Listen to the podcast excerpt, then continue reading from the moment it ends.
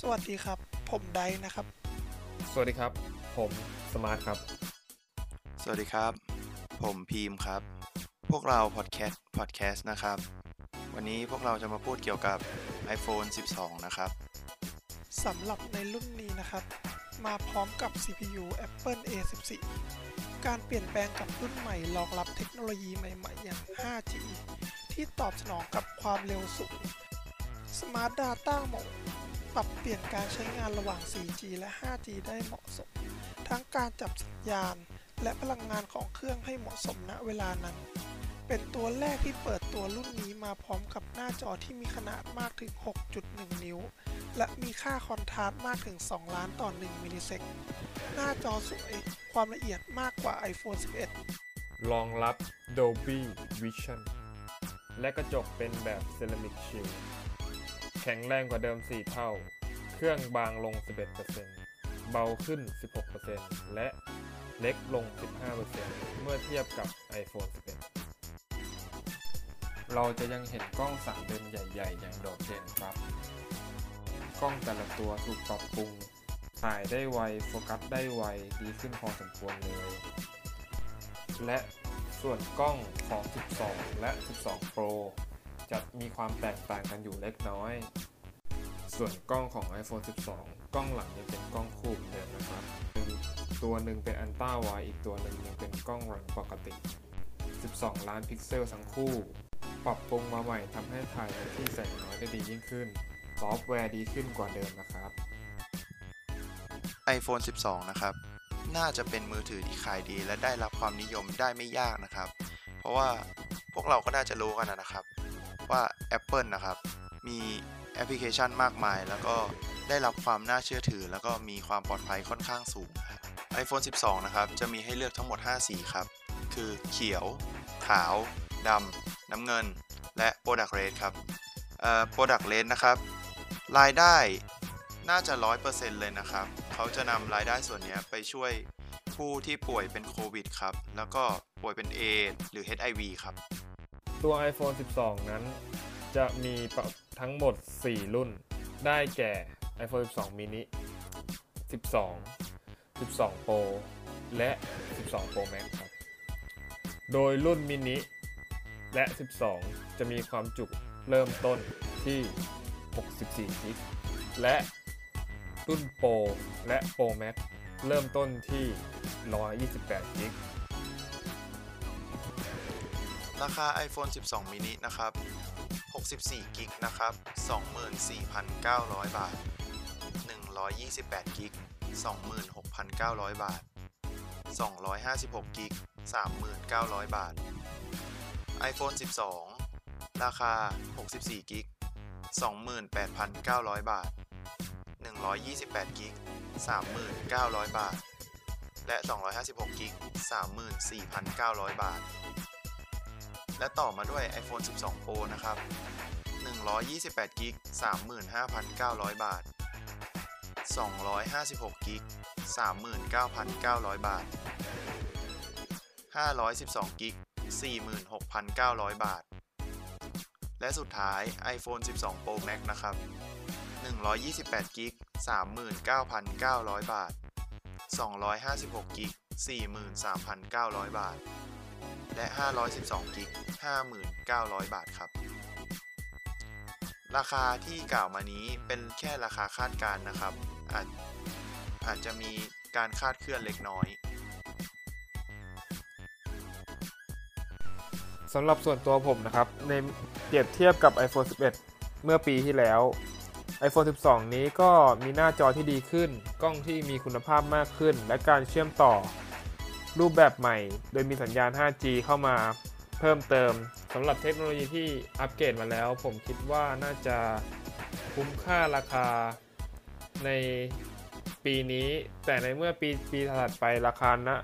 น่าจะลดลงและก็คุ้มค่ามากกว่านี้ แต่ใน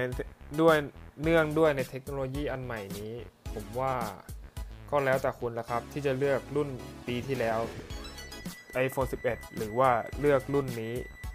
รุ่นใหม่ล่าสุด iPhone 12 ครับ เออผมอยากจะถามคุณสมาร์ทกับคุณไดนะครับ เกี่ยวกับความคิดเห็นเกี่ยวกับ Apple นะครับ เพราะว่าทาง Apple น่ะเขาบอกว่า iPhone 12อะครับเขาจะไม่แถมหัวชาร์จกับหูฟังมา ด้วยสาเหตุที่ว่าเพื่อลดขยะอิเล็กทรอนิกส์นั้นน่ะพวกคุณเห็นด้วยหรือเปล่าครับ ส่วนตัวผมผมก็เห็นด้วยนะครับ กับการที่ iPhone ไม่แถมหัวชาร์จกับหูฟังครับ เพราะว่า ตั้งแต่ผมใช้โทรศัพท์ iPhone มานะครับ ผมใช้ไปไม่กี่คู่เองอะครับ ไม่ค่อยได้ใช้อันที่แถมมาเท่าไหร่ มันก็เลยจะแบบลกบ้านนะครับ นิดนึง ส่วนตัวผมนั้นไม่ค่อยเห็นด้วย เพราะราคายังเท่าเดิม อีกอย่างนั้น แค่สายชาร์จ กับหัวชาร์จ มันสามารถใช้ได้ ระยะเวลายาวนาน ผมยังคิดว่ายังควรแถมอยู่ครับในความคิดผมเนี่ยผมคิดว่าการที่ทาง Apple เนี่ย ไม่ให้หัวชาร์จและหูฟังมา มันเป็นการเอาเปรียบผู้บริโภคอย่างหนึ่งเหมือนกันนะ ถึงแม้ว่า Apple อะจะออกมาพูดว่าเขาทำไปเพื่อลดขยะอิเล็กทรอนิกส์แต่ในเมื่อ Apple เลือกที่จะตัดหูฟังและหัวชาร์จออกไป แต่เขายังเลือกขายเนี่ยไอโฟนในราคาที่ยังแพงเท่าเดิมเนี่ย มันเป็นการเอาเปรียบมากๆนะ ถ้าอยากจะลดขยะจริงๆอะครับทำไม Apple เขาไม่แก้ปัญหาทำให้สายชาร์จกับหัวชาร์จมันเป็นของชิ้นเดียวกันไปเลยล่ะ และไหนจะยังหัวชาร์จและหูฟังของ Apple นะครับ ที่ยังถูกผลิตออกมาจำหน่ายเรื่อยๆ แถมราคาก็ยังสูงขึ้นเรื่อยๆ ในขณะที่คุณภาพของเขาเนี่ยยังเท่าเดิมสำหรับผมนะผมสรุปง่ายๆสั้น ๆ เลยนะครับ